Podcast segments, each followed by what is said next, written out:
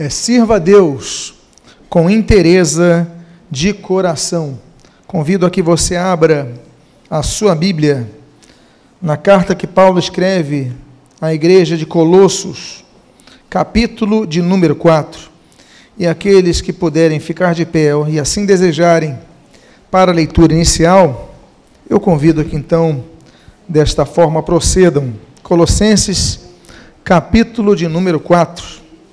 Eu gostaria de ler o versículo de número 12. Registra assim a palavra de Deus. Saúda-vos, Epáfras, que é dentre vós, servo de Cristo Jesus, o qual se esforça sobremaneira, continuamente, por vós nas orações, para que vos conserveis perfeitos e plenamente convictos em toda a vontade de de Deus. Oremos. Pai amado, lemos a tua santa e preciosa palavra. Pedimos, Deus, fala conosco nesta noite. Abençoa as nossas vidas. Nascemos, Deus, não para sermos servidos, porque o maior dos serviços que podíamos receber nos foi entregue naquela cruz do Calvário.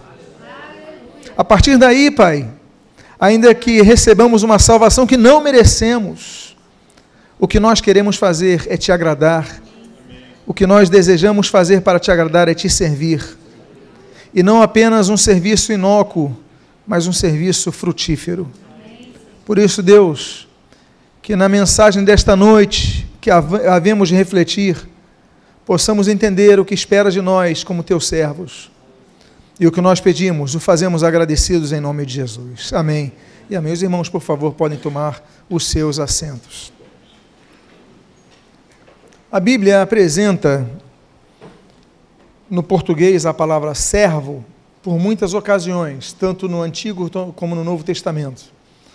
Mas no Antigo Testamento nós temos duas palavras básicas para servo, assim como no Novo nós temos três palavras. E elas têm algumas diferenças, poucas entre elas. No Antigo Testamento nós temos abodá, que significa trabalhar para alguém, e nós temos charat, que significa estar a serviço de alguém. São duas coisas diferentes. Porque você pode, por exemplo, ser uma pessoa autônoma e trabalhar para alguém. Mas o estar a serviço de alguém é porque você está debaixo dessa pessoa, você não tem autonomia. As duas palavras em vários textos do Antigo Testamento, eles são usadas, uh, traduzidas de maneira igual como servos ou estar a serviço de. No grego nós temos três palavras. Nós temos talvez a mais conhecida, que é diaconia, que vocês podem ler, que é o atendente ou aquele que serve ao outro. Por exemplo, é, no restaurante, então, o garçom, nós chamamos garçom, o atendente, é, ele é um diáconos. Daí vem o termo diácono, que é usado na igreja. Ou seja, o diácono é como se fosse um garçom no restaurante. Ele vem te oferecer algo que você precisa, algo que vem ao atendimento às suas expectativas, ele vem te servir. Então, essa é a origem da palavra diáconos. Muitas vezes, nós temos texto na Bíblia que fala assim: olha, é Paulo, servo do Senhor Jesus, às vezes está dulos, nós vamos ver já, às vezes está diáconos. Então, ah, Paulo era diácono, então aí são nomenclaturas que depois nós vamos criar mas e vamos criar e vamos assimilar o nosso idioma, vão entrar na estrutura hierárquica da igreja, mas eu falo de, em termos etimológicos, o diácono é aquele que serve. Outro termo que é usado para o serviço é um termo que em português é parecido, ó, liturgia, liturgia, né? daí vem o termo liturgia. Liturgia, no português, é aquela ordem de culto. Ah, qual é a liturgia do culto? Louvor, é, é, avisos, ofertório, pregação. Isso é uma liturgia, como nós falamos em português. Mas liturgos é aquele que serve a outro, ou serve ao Estado, ou serviço militar, ou serve no templo. Ou seja, a pessoa que serve no templo, né, e aí por isso que se aplica a liturgia ao culto, o liturgo, o liturgos ao culto, é o mesmo nível equivalente àquele que serve ao Estado ou àquele que serve no, no serviço militar, está à disposição do serviço militar. Por quê? Porque a igreja é vista como um local de ordem, uma organização com hierarquia, com voz de comando, com objetivos, com missões distribuídas. Então, muitas vezes, nós vemos no Novo Testamento a palavra liturgos, traduzida como servo. Olha, ele vai servir ao Senhor. Quando está no grego liturgos, então nós entendemos o seguinte: ou liturgia, é, ele está então a serviço da casa do Senhor, serviço da obra do Senhor. E há um terceiro termo que Paulo usa muito e que nos choca quando nós sabemos a tradução, que é esse, dulos, que é o texto que eu escrevi sobre Epáfras. Dulos significa escravo. Significa homem na condição servil por render-se a outro. A pessoa não tem mais condição o exército é, chegou e venceu a guerra, você apenas levanta o seu braço, se rende. O que, que os romanos faziam com essas pessoas, com esses soldados? Usavam como escravos. Ah, agora você está à minha disposição. Brasil colônia, nós tivemos as pessoas, os traficantes de escravos, traziam as pessoas do continente africano, no caso do Brasil, somente o continente africano, e aqui então as pessoas compravam. A partir de agora você está na condição de serviliência a mim, você está me servindo. Então a pessoa não tinha nem vontade própria. Olha só, Paulo se usa como escravo. Paulo diz: Olha, eu sou servo de Cristo Jesus. Só que quando a gente lê o texto no português, nós falamos servo. Ah, a pessoa que serve, peraí, mas ele falou assim: Não, eu sou escravo de Cristo Jesus. Porque eu me rendi a Ele. Porque Ele manda na minha vida. Porque Ele me comprou. Então, para nós começarmos a entender o que é servir a Deus, servir na casa de Deus, servir na obra de Deus, nós devemos ter a consciência, a compreensão que devemos nos render completamente à vontade de outrem. Ou seja, não à vontade própria, mas à vontade do, daquele que é o nosso Senhor. Por isso que nós chamamos Jesus de Senhor. Por isso que a Bíblia usa o termo grego de Kyrios, Jesus Cristo é o Senhor. Então nós temos assim uma, uma, uma um, um, norte muito claro. A vontade que nós devemos re realizar em nossa vida não é a nossa. Como o Senhor Jesus orou: Olha, seja feita não a minha vontade, mas a tua. Quando nós começamos a entrar nessa compreensão, nós começamos a servir melhor na casa de Deus.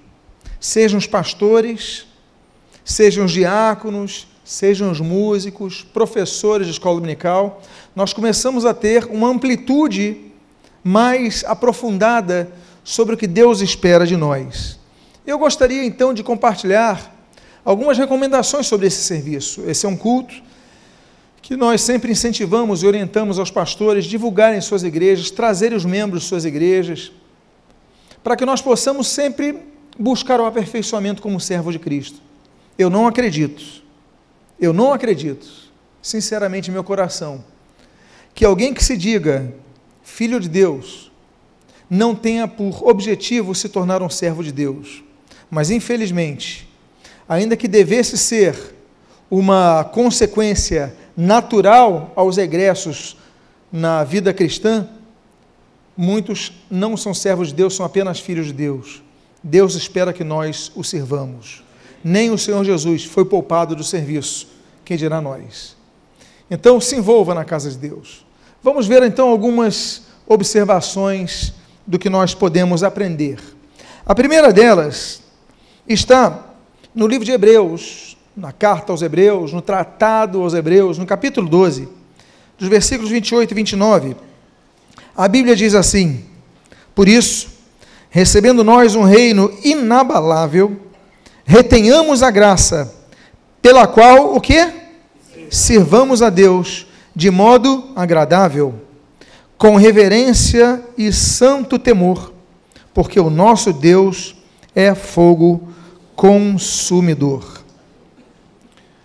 Ainda que nós, em nossa igreja, nós temos uma liberdade muito grande para adorar a Deus, para servir a Deus, mas nós temos que trabalhar sempre no equilíbrio. Por quê? Porque muitas vezes, em nome da liberdade, nós adentramos a libertinagem. Não é verdade? Muitos não sabem lidar com isso. O apóstolo Paulo fala de maneira muito clara, é, Gálatas capítulo 5, alguns que foram livres estão se colocando de novo ao jugo de escravidão. Outros vão para o legalismo, não, não pode nada, não pode ver a televisão, não pode ver um futebol, não pode nada, tudo é pecado. Inventam um pecado onde a Bíblia não diz. E... Agora, outros dão liberdade demais. Uma coisa que nós não podemos perder é o temor ao Senhor. Porque o temor ao Senhor nos coloca um teto, nos coloca um limite. O temor ao Senhor é o princípio da sabedoria, como diz a palavra de Deus. Por quê? Porque nós temos um teto. Uma das vantagens, já preguei sobre a importância das denominações. Numa época que as pessoas criticam denominação, acham absurdo, todo mundo quer ficar independente. Mas uma das virtudes ou das qualidades de uma denominação é que os líderes das igrejas, eles têm um teto.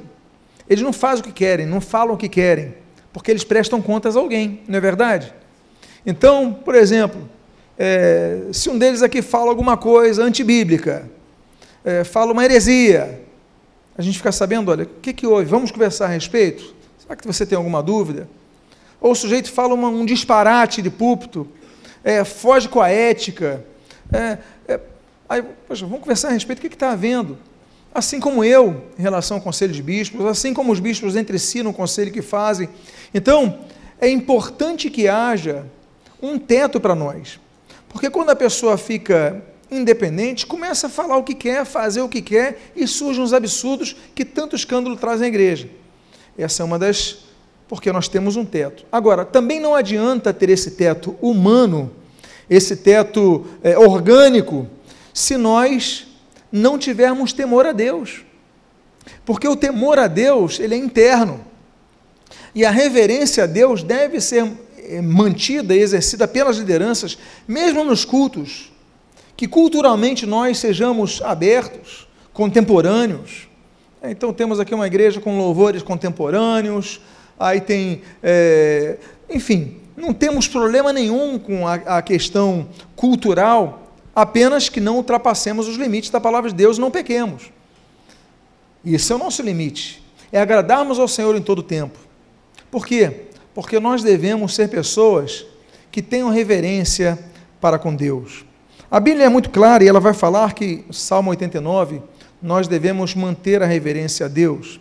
Levítico de número 19 fala que nós devemos ter reverência à casa de Deus. Deuteronômio 34 diz que nós devemos ter reverência ao nome de Deus. A gente fica brincando com o um nome tão precioso, o nome de Jesus que a Bíblia diz no livro de Atos que está sobre todo nome. Pessoas que ficam brincando. Ah, Jesus isso, ah, Jesus aquilo. É em nome de Jesus, vulgariza o nome de Jesus. Eu falo na escola de líderes o seguinte, e todos os pastores aqui, missionários, sabem, que eu falo o seguinte: olha, aprenda a reverenciar o nome de Cristo, não usando em vão. Porque o pessoal fala assim, dirigente de louvor, vamos ficar em pé em nome de Jesus. Por que usar o nome de Jesus para pedir para o pessoal ficar de pé? Pede só, vamos ficar de pé. Por favor, fiquemos de pé. Tem tanto. Vamos ficar de pé em nome de Jesus. Pode sentar em nome de Jesus. Desliga o ar-condicionado em nome de Jesus. Você vulgariza o nome de Jesus. O nome de Jesus é santo. Diante dele, demônios são expulsos, vidas são libertas. E a gente vulgariza, fica brincando. Fica brincando com o nome de Jesus. Não pode. Temos que ter esse. Eu volto a dizer ah, então é porque não usa, tem vestes mais livres na igreja. Não é isso a reverência que Deus quer. É algo muito mais profundo que isso. Agora, o nome de Deus, a Bíblia diz para nós guardarmos esse nome. Até hoje, ninguém sabe pronunciar o nome de Deus. Nós sabemos aquele tetagrama hebraico, aquelas quatro letrinhas, né, YHWH. Ninguém sabe se é Yehová ou Yahvé, ou Yahvé. Alguns entendem que Jeová né, pega as vogais do eu sou, outros pegam Iavé, as vogais do Adonai. Nós sabemos alguma coisa, a tendência de entender que pode ter sido a pronúncia Iavé, pelo menos do Iá, porque, por exemplo, aleluia é aleluia, louvado seja Iá, Iá como abreviatura de Iavé. Então, aleluia. Então a gente, porque eles não querem colocar o nome completo. Daí vem Isaías, Jeremias, tudo isso é a abreviatura do Iá, que é o nome de Deus. Os judeus, olha, tem judeus ortodoxos que quando vão ao banheiro e eles têm dólar na carteira, eles não vão sozinhos. Você sabia disso? Tem judeus ortodoxos, lá em Nova York, por exemplo, tem muitos, eles vão ao banheiro vão em dupla. Porque eles entregam a carteira ou as notas de dólar para a pessoa e vão no banheiro. Para que não entrem no banheiro com a nota de dólar que diz assim, God and Trust, né? em Deus nós confiamos, porque ali tem o nome de Deus. Eles falam, não vou entrar no local imundo é, com o nome de Deus.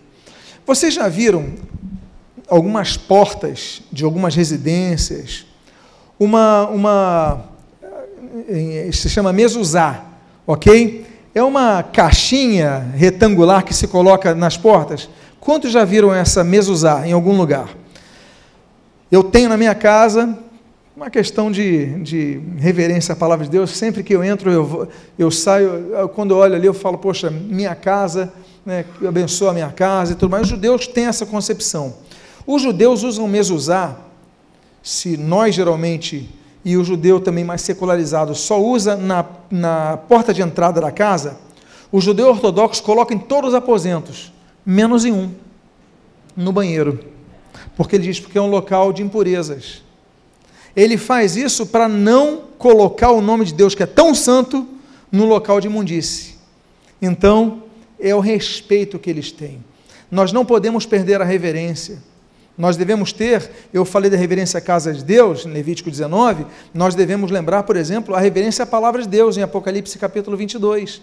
Nós devemos ler a Bíblia com reverência, nós devemos ter reverência. E para não dizer o nome de Jesus, como eu citei aqui, Filipenses capítulo número 2, que diz que diante dele todo o joelho se dobrará, aí dá a tríade, né? Nos céus, na terra e debaixo da terra. Ou seja, se dobrará. No futuro vai acontecer isso.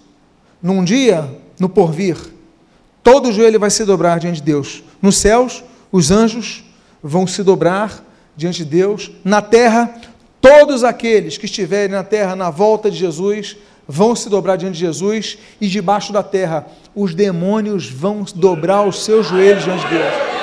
Não vai ter ninguém. E a gente vulgariza o nome de Jesus, brincando com o nome de Jesus. Feche a porta em nome de Jesus. Não faça isso. Comece a ter um peso quando você fala do nome de Jesus, que é o nome santo. Amém, queridos? Então, a primeira extração do que nós temos é que nós devemos servir a Deus com reverência e temor. Sirva a Deus com temor.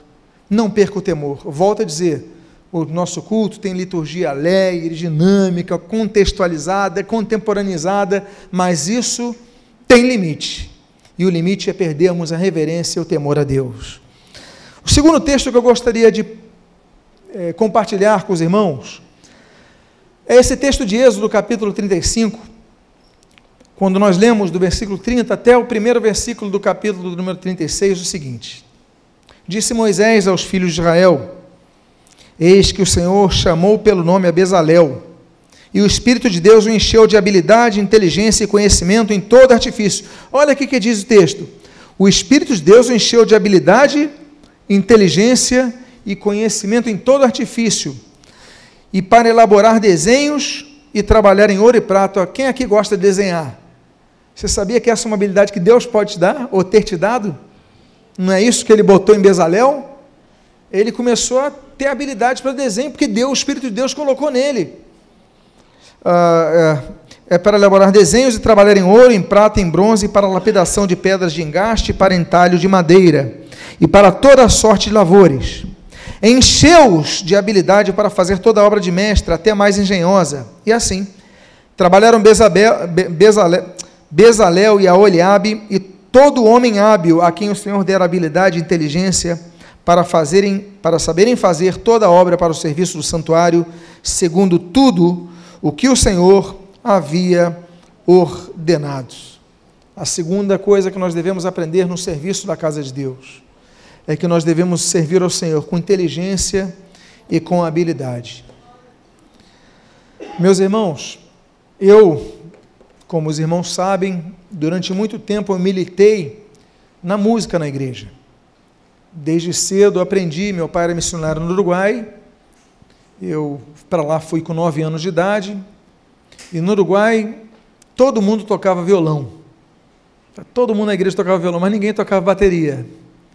E o nosso vizinho do primeiro andar, eu morava no sexto, ele era próximo da gente, ele falou: estou vendendo minha bateria.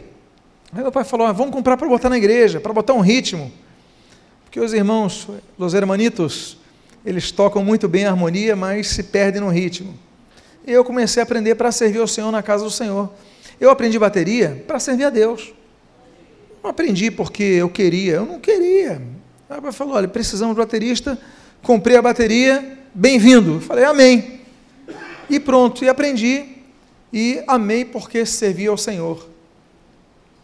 Algo que eu não tinha habilidade, mas e não tenho suficientemente é, em relação a um bom nível hoje, mas foi suficiente para ajudar na igreja. Agora, eu procurava treinar, eu procurava ensaiar, ou seja, me aplicar naquilo para que eu pudesse oferecer o melhor ao Senhor. Agora, dito isto, em algumas igrejas, você vai e as pessoas estão desafinadas. Aí você fala assim: não, mas o que vale é o coração. A pessoa toca atravessado o ritmo, a pessoa desafina no tanger do instrumento. Aí, poxa, se é a primeira vez, não tinha ninguém, vai lá, mas espera aí. Não podemos oferecer ao, oferecer ao Senhor o animal defeituoso. Não podemos oferecer ao Senhor algo que não seja bom. Eu não vou vir aqui tocar é, um oboé no louvor, não vou vir tocar uma harpa no louvor, não vou vir por quê? Porque eu sei que se eu vier aqui, eu vou apresentar algo ruim para Deus. Então eu não vou, eu vou servir a Deus com outras habilidades que Ele me deu, mas nessa eu não vou. Ah, não tem ninguém para tocar harpa, então ninguém toca harpa. É melhor não ter ninguém tocando harpa e a gente cantar a capela do que ter alguém desafinando. Por quê? Poxa, quer tocar no louvor? Ótimo. Então faz o seguinte: treina em casa, pega um professor, se esmera e oferece ao Senhor esse serviço. Aí você já vai oferecer algo melhor. Mas há igrejas que apresentam qualquer coisa, desafinam e tocam errado. Eu estou falando do tocar. Se eu for para outras áreas como de ensino, aí você cai para trás. Porque o que eu ouço de pregações mal preparadas, líderes que você vê que não estudam a Bíblia. Agora, não estou criticando a capacidade de cada um, estou criticando a falta do esmero, a falta do estudo, a falta da. Ah, mas eu só tenho de, tempo de, de ler no ônibus, no metrô, ótimo, leia ali, porque você já vai melhorar. Então nós devemos, ver, nós devemos ver nesse texto que Deus falou o seguinte: olha, para fazer o tabernáculo não vai ser qualquer um, não. Eu vou encher de habilidade, vou botar capacidade. Eu gosto desse texto que fala o seguinte: olha, habilidade, inteligência e conhecimento. Tem que ser inteligente para servir a casa de Deus. Então você quer ensinar? Ótimo. Eu sou o maior, e você me conhece, maior apoiador de quem quer trabalhar na casa de Deus. Mas eu também vou esperar que você se esmere na sua casa. Não é isso que diz Romanos 12, 7? Aquele que ensina, esmere-se no fazê-lo. Você tem que estudar, tem que preparar. É o que eu falo lá em casa, quando eu venho para a igreja. Quando eu venho para a igreja, todo mundo sabe que eu não dirijo. Quem dirige é a Cláudia. Por quê? No caminho eu venho lendo o texto, eu venho me preparando, eu venho estudando. Eu sei que eu já estudei durante a semana, eu sei que já li antes, mas eu falo, não, mas eu tenho que estar apto, porque eu vou servir meus irmãos, mas eu tenho que servir com excelência. Eu não quero oferecer nada bom para os irmãos, eu quero oferecer o ótimo. No louvor tem que ser a mesma coisa, na introdução tem que ser a mesma coisa, na escolinha para as crianças a mesma coisa, nos púlpitos dos senhores, dos irmãos, a mesma coisa. Não pode ser qualquer coisa, tem que ser o melhor que vocês possam oferecer, porque Deus, o mesmo Deus de Malaquias 2 e Malaquias 3, que não aceita animal defeituoso, é o Deus que está aí, olha, vai fazer meu tabernáculo? Não quero qualquer coisa, não. Eu quero pessoas hábeis, inteligentes e com conhecimento.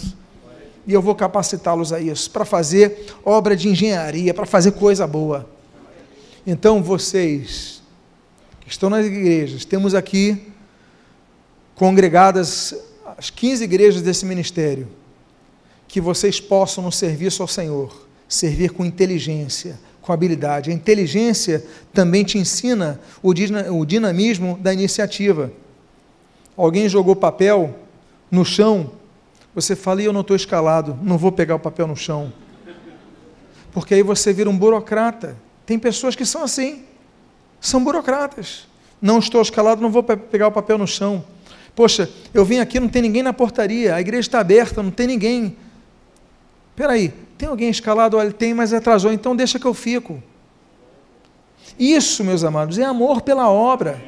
Aí a pessoa chega, não tem ninguém na porta, aí passa, nem se preocupa em ver o que aconteceu com o atraso. Então, que você não seja um burocrata, que você seja alguém que ama a obra de Deus. Então, não tem ninguém na porta, eu vou ficar.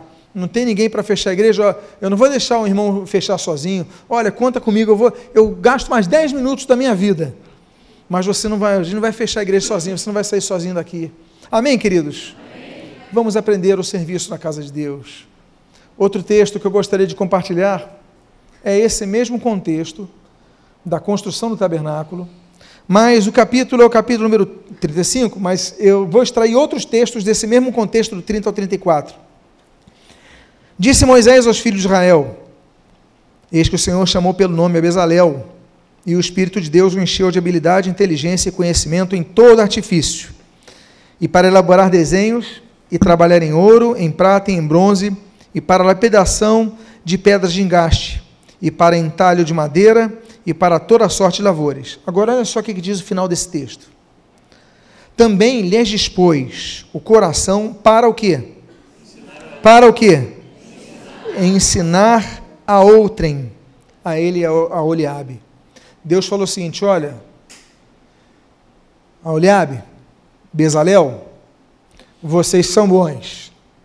Vocês, vão, vocês têm muita habilidade, inteligência e conhecimento, mas é o seguinte: eu quero que vocês, no coração de vocês, tenham o desejo de ensinar outra pessoa. Porque senão vira egoísmo. É isso. O que é a escola de líderes que vocês passaram? Que vamos ter, inclusive, a próxima turma ano que vem. Próxima turma, as inscrições abrem em novembro, comece a orar a respeito.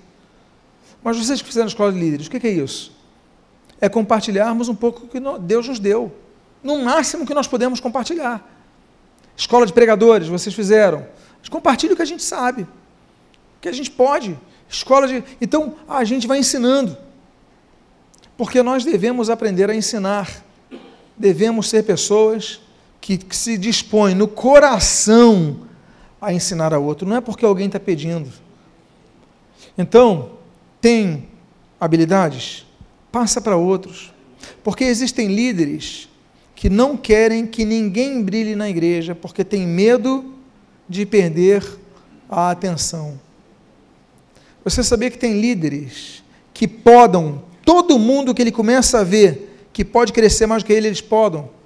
Isso é insegurança, isso é maldade, isso é egoísmo, isso é pecado. Isso é um absurdo. Nós temos que ser que nem João Batista, que a gente possa falar, importa que ele cresça ou diminua. Importa que ele cresça ou diminua. Eu quero que meus filhos cresçam mais do que eu. Eu quero que meus filhos na fé cresçam mais do que eu. E vocês devem querer o mesmo. Então, o objetivo do líder cristão é ter no coração o desejo de fazer com que os seus liderados cresçam mais do que você. Olha, como eu fico feliz quando eu vejo filhos na fé crescendo mais. Eu me alegro porque eu, eu, eu entendo o seguinte: bom, se o Senhor Jesus, que é o Senhor Jesus, chamou discípulos para ensinar, quem sou eu para guardar algo para mim? Então, meus amados, ensinem. Ah, eu estou na escala de introdução, eu tenho experiência. Ah, eu trabalho na polícia, eu sou segurança. Ensina os outros ah, verificar a questão de introdutoria. Ah, eu sou professor na faculdade, professor na escola. Poxa, ensina os outros a ensinarem, a, a, a lecionarem. A Bíblia é muito clara a respeito disso. A Bíblia diz, por exemplo, em Deuteronômio 6, que é a obrigação dos pais ensinarem aos filhos, não é isso? E a rememorá-los aos princípios ensinados. A Bíblia diz em Mateus capítulo 5 que nós devemos ensinar a palavra de Deus. O Senhor Jesus fala sobre isso. O Senhor Jesus falou no próprio Mateus capítulo 28, olha, ide e fazei discípulos a todas as nações. Jesus, ele ordena que nós ensinemos. E onde? Aí nós lembramos de Atos capítulo 20, versículo 20. No templo e de casa em casa, casa em casa. Assim o evangelho vai crescendo. Devemos ensinar a todo tempo. Então, templo de casa em casa, o que eu quero dizer, não apenas do púlpito ou na sala de aula, não isso, mas no teu proceder. Nós aprendemos mais com o que nós observamos, com nossos pais, por exemplo, no procedimento deles, do que com que eles, do que eles falam. Você sabia disso, não é verdade? Todo mundo sabe disso. E a mesma coisa as lideranças da igreja. Então, meus amados, que você possa lembrar do texto de Romanos capítulo 12. Aquele que ensina, esmere-se no fazê-lo, mas faça com o coração nisso. Tenha desejo de ajudar outras pessoas com aquilo que você conhece. Tenha esse desejo. Outro texto sobre o serviço na casa de Deus. Então, ensinar outros a servirem com qualidade. É isso também. Ensina outros a servirem com qualidade. Um outro texto que se encontra em 2 Crônicas, capítulo número 20, versículo 31, 32 33. Diz assim: Josafá reinou, reinou sobre Judá. Tinha 35 anos quando começou a reinar, e reinou 25 anos em Jerusalém. Ele andou no caminho de Asa, seu pai, e não se desviou dele. Olha só que coisa interessante. Fazendo o que era reto perante o Senhor. Antes de eu continuar, ele fazia o certo diante de Deus, sim ou não? Fazendo o que era reto perante o Senhor. Ele fazia o certo? Sim ou não? Sim. sim. Aí o texto continua. Olha a palavrinha que vem depois. Com tudo. Vírgula. Contudo, ele fez o que era reto perante o Senhor. Contudo, os altos, os altares a ídolos não se tiraram, porque o povo não tinha ainda disposto o coração para com Deus, o Deus de seus pais. Ele fez tudo certinho. Contudo, contudo, diz o texto, não tirou os altares, os, os ídolos públicos, os altares públicos em Jerusalém, porque o povo não queria. A função do líder é fazer tudo o que ele tem que fazer. Porque a função do líder muitas vezes parece com a função dos pais. Os pais, algumas vezes, vão tomar decisões que vão desagradar os seus filhos. Os seus filhos vão fazer biquinho para você, vão deixar de falar contigo, vão cruzar os braços, se trancar no quarto. Não quero falar mais contigo. Não quero, porque você tomou uma decisão que eles tinham que se submeter.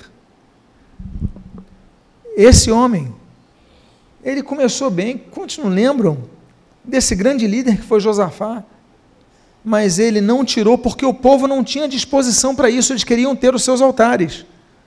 Então, meus amados irmãos, muitas vezes, aprenda que quando existe uma palavrinha no meio do serviço chamado pecado, você tem que ser duro, franco, direto. Mas isso tem que ser retirado do teu ministério. Não, pastor, mas no meu louvor está tudo certinho. Está tudo certinho. Só tem irmão aí que, que é reto, tudo que é certinho, toca com habilidade, sabedoria, entendimento, tudo certo. Só tem problema. Espera aí.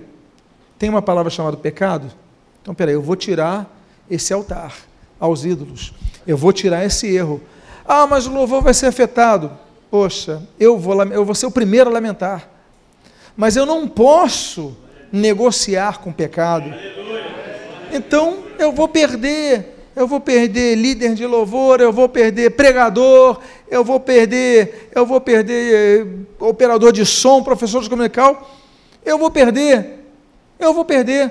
Agora, quem vai ganhar é a vida espiritual da igreja. Aleluia. Então, líderes, aprendam o seguinte: o serviço não é físico apenas, não é apenas o que você executa, mas o servo de Deus tem que visar o crescimento espiritual da igreja, porque nós lidamos com questões espirituais. Então, se há pecado, olha, não estou falando para você cortar a cabeça da pessoa, não é isso, vamos agir com amor. Chama a pessoa, Conversa a pessoa, com a pessoa, ajuda a pessoa.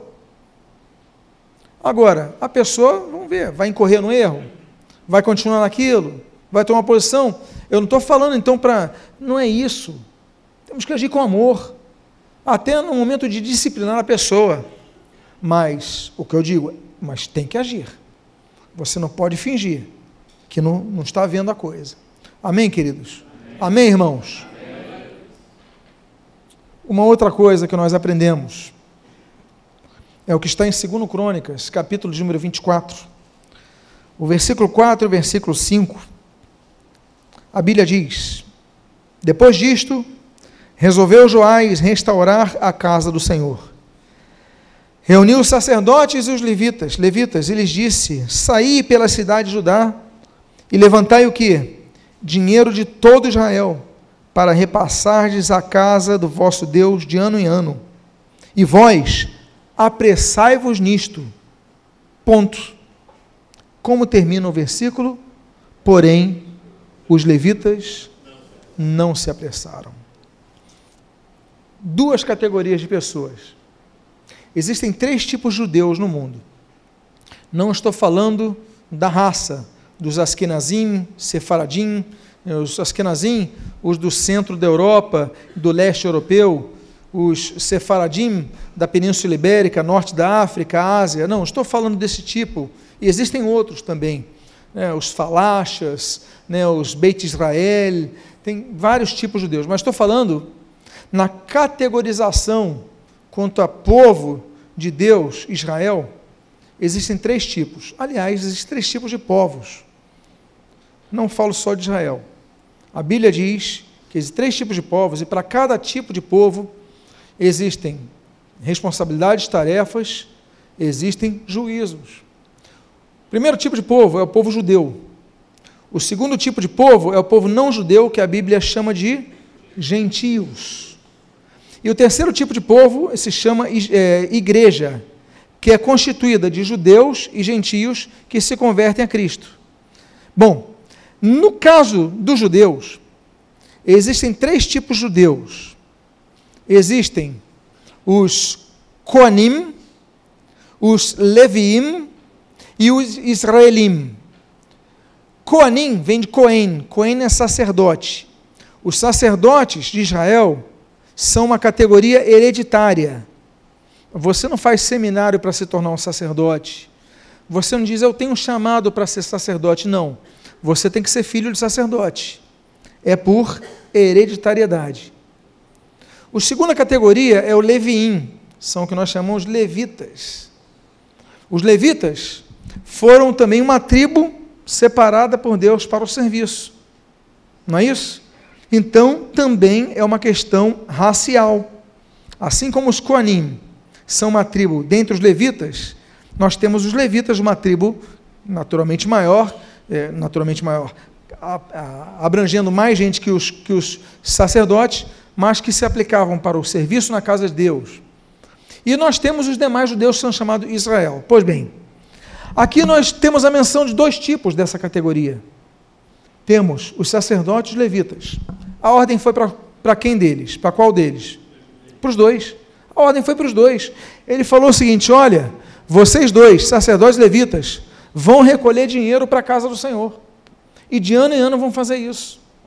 Meus amados, recolher dinheiro não é tarefa fácil. Não é verdade? Não é. A pessoa tem que ter consciência. Na igreja, a gente faz ofertório com a Bíblia aberta. A gente fala o que a Bíblia explicita, a gente não inventa nada. A gente leu nessa igreja, a gente fala o seguinte: qualquer ofertório tem que ter base bíblica, a Bíblia é aberta. Agora, nem todos conseguem praticar isso. Imagina correr todo Israel para falar, você tem que dar um dinheiro para casa do Senhor. Então, é difícil e é constrangedor. Mas foi ordem do rei. Aí a Bíblia diz: e apressai-vos nisso. Corram, porque a gente está precisando. Aí o que, que diz a Bíblia? Porém, os levitas não se apressaram. O que, que eu imagino que os levitas pensaram? Ah, os sacerdotes já estão indo. Porque ele está falando aqui dos sacerdotes, está falando dos levitas. Aí os levitas, não, os sacerdotes já estão indo. Vão devagar, dá tempo. Deixa eles pegarem no pesado. Depois a gente vê e qualquer coisa a gente fala, os sacerdotes vieram primeiro. Aqui estou elocubrando. É, estou aqui, estou aqui é, pensando, brincando com meus pensamentos, o que eles possam ter pensado. O fato é que na obra de Deus, muitos fazem o mesmo. E o, e o tema é: não seja, sirva em, em unidade com a sua liderança, não sendo relapso. Porque muitas vezes, há instruções que a sua liderança dá ao seu líder de, de grupos de vida, ao líder dos casais, ao líder das crianças, para os professores, ao líder ao pastor da igreja, ao líder de diáconos, líder louvor. Aí você, não, não vou fazer isso não, ele já vai fazer por mim, ele já vai fazer por mim. Ah, nós temos que chegar mais cedo. Ah, deixa eles chegarem primeiro, que eles vão afinando. Eu chego depois quando já tudo estiver pronto. Nós não podemos ser assim. A ordem foi apressai-vos nisso. Tanto os sacerdotes como os levitas deviam ir os levitas não se apressaram. E o Espírito Santo aprova é o Espírito que isso permanecesse na palavra de Deus. Porém, os levitas não se apressaram. Meus amados, ande unidade. Porque sem unidade a gente não alcança lugar nenhum. Não alcança lugar nenhum. A oração de Jesus em João 17 nunca se aplicaria. Devemos ser um com Ele Romanos 12, nós devemos ser um corpo com muitos membros, mas não, eu sou mão, mas deixo o dedo trabalhar. Como é que o dedo vai trabalhar sem a mão? Nós devemos então auxiliar-nos e todos nós, havendo uma instrução, vão. Às vezes acontece no presbitério. Se dá instrução para todos, alguns cumprem de imediato, outros cumprem lentamente e outros não dão nem explicação. Aí eu fico assim pensando, Senhor, será que eles acham que eu vou ficar cobrando? Que eu vou ficar pedindo? Meu Deus, será que não tem percepção da questão espiritual por volta disso? Então, minha oração é que se a ordem nos ministérios se apressem, que todos se apressem igualmente. Senão a gente não vai a lugar nenhum. Penúltimo ponto que eu gostaria de compartilhar é o texto que nós abrimos. Diz o texto de Colossenses 4,12: Saúda-vos, Epáfras, que é um dentre vós, servos. E ali você está vendo a palavrinha que eu botei? Dulos, de Cristo Jesus. Vocês lembram o que significa dulos? Escravo. Então vamos retraduzir isso. Olha só: Saúda-vos, Epáfras, que é um dentre vós, escravo de Jesus Cristo, o qual se esforça, olha que bonito, se esforça sobremaneira e de maneira o que? Contínua, continuamente por vós, nas orações, para que vos conserveis o que? Perfeitos e plenamente convictos de, em toda a vontade de Deus. Epáfras é um modelo para nós. Em primeiro lugar, ele se via e Paulo via como escravo de Cristo, isso é elogio. Ser escravo de Cristo é elogio porque é a maior categoria de servo que não faz algo para si, mas para outrem. Então, Epáfras é alguém que realmente estava subordinado à vontade de Deus para a sua vida. Mas, olha, e aí eu vou entrar na qualificação do seu espírito. Dá para qualificar? Dá. Porque ele diz: o qual se esforça sobremaneira. Se esforce. Por quem? Pela igreja, para que se conserva é, conserva perfeita e, e todos convictos da vontade de Deus. Ele se esforça. Mas aqui tem uma palavrinha interessante. De maneira contínua. Tem que ser constante. Você tem que trabalhar e servir constantemente. Diz ali, devemos servir com esforço e de forma contínua. Porque quando se faz escala, todo mundo coloca o nome.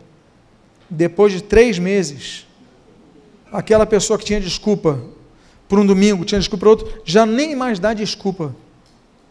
Ou seja, não é servo. Ele se contenta em ser filho de Deus, mas não quer ser servo de Deus. O objetivo aqui é falar.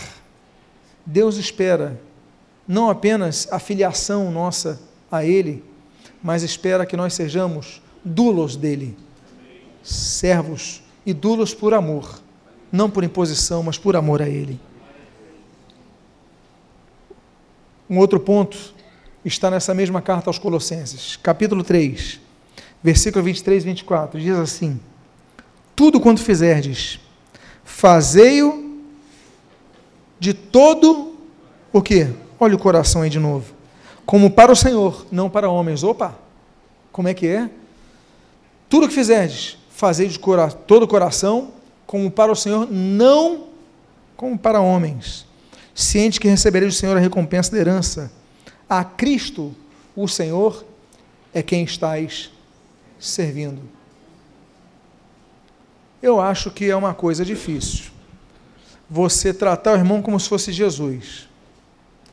O irmão que está na recepção, ele vai receber um abraço de alguns, cumprimento de outros, e talvez nem um boa noite de outros, mas tem que tratá-los de maneira igual, como se fossem quem? Jesus. Cada um de nós que serve tem que servir como se não fosse para homens, mas para Cristo. Cada um deles está em sua igreja, vocês não estão servindo para homens. Eu não estou servindo, eu estou servindo a homens, vocês estão servindo a homens, mas eu digo, mas como se fosse a próprio Cristo, que é o nosso alvo principal. Então ele está ali na comunidade dos macacos, cada irmãozinho que ele está atendendo ali, é como se tivesse Jesus ali, você servindo o irmão, ele ali no Borel, é a Jesus que está ali no Riachuelo. Olha, Jesus está aqui. Jesus, eu vou tratar como se fosse Jesus, não é para com homens, é para como ao Senhor que está servindo, nós devemos ter um coração assim de servos. E eu caminho para o último texto. E o último texto, eu volto para, segundo, para o segundo livro de Crônicas, no capítulo número 25. O texto diz no versículo 1 e 2. Era Amazias da idade de 25 anos quando começou a reinar, reinou 29 anos em Jerusalém. Fez ele o que era reto perante o Senhor. Mais a mesma frase, não é isso? Olha só, fez ele o que era reto perante o Senhor. Não, porém, com interesa de coração. Espera aí. Fez ele o que era reto perante o Senhor, mas não com interesa de coração. Esse é o âmago dessa mensagem. Porque o título dessa mensagem é Sirva a Deus com interesse de coração. Esse é o âmago. Aqui está o núcleo do serviço. Ele fez o que era reto, fez o que era certo, mas não com interesse de coração. Talvez até com raiva. É muito comum que as pessoas, e aqui vou dar um exemplo, confundam é, desobediência, rebeldia e insubmissão são coisas diferentes. Totalmente diferentes. Tá? Desobediência, você não se dispõe e não cumpre algo que lhe é pedido, ou que lhe é ordenado, lhe é direcionado, enfim. Você não cumpre, você desobedeceu, mas você não é rebelde. Você é rebelde, rebeldia quando você procura tirar a liderança ou a autoridade da liderança. Aí você vira rebelde. Mas o terceiro ponto é submissão. Por que, que é diferente de obediência e desobediência? Perdão. Porque uma pessoa pode ser obediente e insubmissa. Como? A obediência é o ato, a submissão é o coração. Por exemplo, você pode é, obedecer algo fisicamente. Olha, você vai tocar. Eu já estou com raiva, não quero trocar, tocar, mas vou tocar. Vou tocar porque estou escalado. Raiva, e vai xingando para o púlpito. Xingando no púlpito. E, Senhor, te louvo com raiva no coração. Você obedeceu a ordem que o pastor te deu para tocar? Você então é obediente. Mas você é submisso? Não, porque teu coração está contrário àquilo. O pecado de Satanás foi a insubmissão. Amados irmãos, a insubmissão é o que nos destrói. Nós podemos ser enganados pela nossa obediência. Ah, eu vou cumprir a escala contra a minha vontade, com raiva, eu sou contra isso. Ah, eu sou contra esse evangelismo. Não, mas oh, o pastor falou para fazer evangelismo ali na, naquele sinal. Não, porque na minha opinião tinha que ser no outro sinal. Eu sou contrário, eu vou lá entregar o folheto, entrega quase xingando a pessoa que recebe. Porque para mim tinha que ser no outro sinal. E olha, o dia está chuvoso, para mim tinha que ser dia de sol. Se for ouvir cada opinião, tu não sai do lugar. Aí você tem que aprender o seguinte: não, olha, eu entendo que era para ser outro sinal, mas amém, Senhor essa direção, vou servir nesse sinal com alegria no coração. Não é isso que a Bíblia diz? Em 1 Samuel capítulo 16, servir ao Senhor de todo o coração. Nós devemos ter um coração, Salmo de número 34, devemos ter um coração quebrantado, Salmo de número 25, temos que ter um coração obediente. Nós temos que trabalhar nosso coração, porque Deus sonda o nosso coração. Então, esse é o âmago dessa mensagem com qual eu encerro. Que você possa aprender a servir com coração. Por quê? Porque a Bíblia diz que ele fez o que era certo, mas não com interesse do coração. Deus repara o nosso coração. Deus olha o nosso coração. 1 Samuel 16, né? Deus conhece o nosso coração. Deus vê as nossas lágrimas. Êxodo capítulo 3. Deus conhece o nosso interior. Então, o meu desejo, a liderança das igrejas, a vocês que estão servindo na casa do Senhor e a vocês que ainda não estão servindo, mas desejam servir, que você sempre antes servir, pegue a tua discordância e fala: Não, eu vou servir com o meu coração. Amém. Conte comigo. Eu vou estar junto. Estamos juntos. E aí, que o seu nome possa ser diferente de Amazias. Ele reina e tem autoridade, ele faz o que é certo exteriormente, mas no coração, que se fosse ser escrito um versículo sobre a sua vida, sobre a minha vida, sobre a nossa vida, pudéssemos terminar o versículo assim: e fez você, você, você, você, você, você, você, você, você, fez com interesse de coração. Aí você serviu ao Senhor de todo o vosso coração. Eu quero fazer uma oração por sua vida, por nossas vidas. Convido que você, por favor, fique de pé. Eu quero fazer essa oração para que nós possamos ser servos melhores, que nós possamos ser pessoas melhores para servir a Deus e ao nosso próximo. Feche seus olhos. Pai amado, em nome de Jesus, nós te agradecemos, nós te glorificamos pelas oportunidades que nos dás de servir, porque cada porta que nos dás para poder servir é um privilégio, oportunidade que nos dás, tão grandiosa. Mas nós queremos te oferecer esse serviço com habilidade, com inteligência, com capacidade. Senhor, queremos desenvolver para que sejamos cada vez melhores. Tudo que façamos, não façamos o bom, façamos o excelente para Ti. Mas, Pai, que dentro de tudo isso, de maneira nucleica, sirvamos a Ti com inteireza de coração.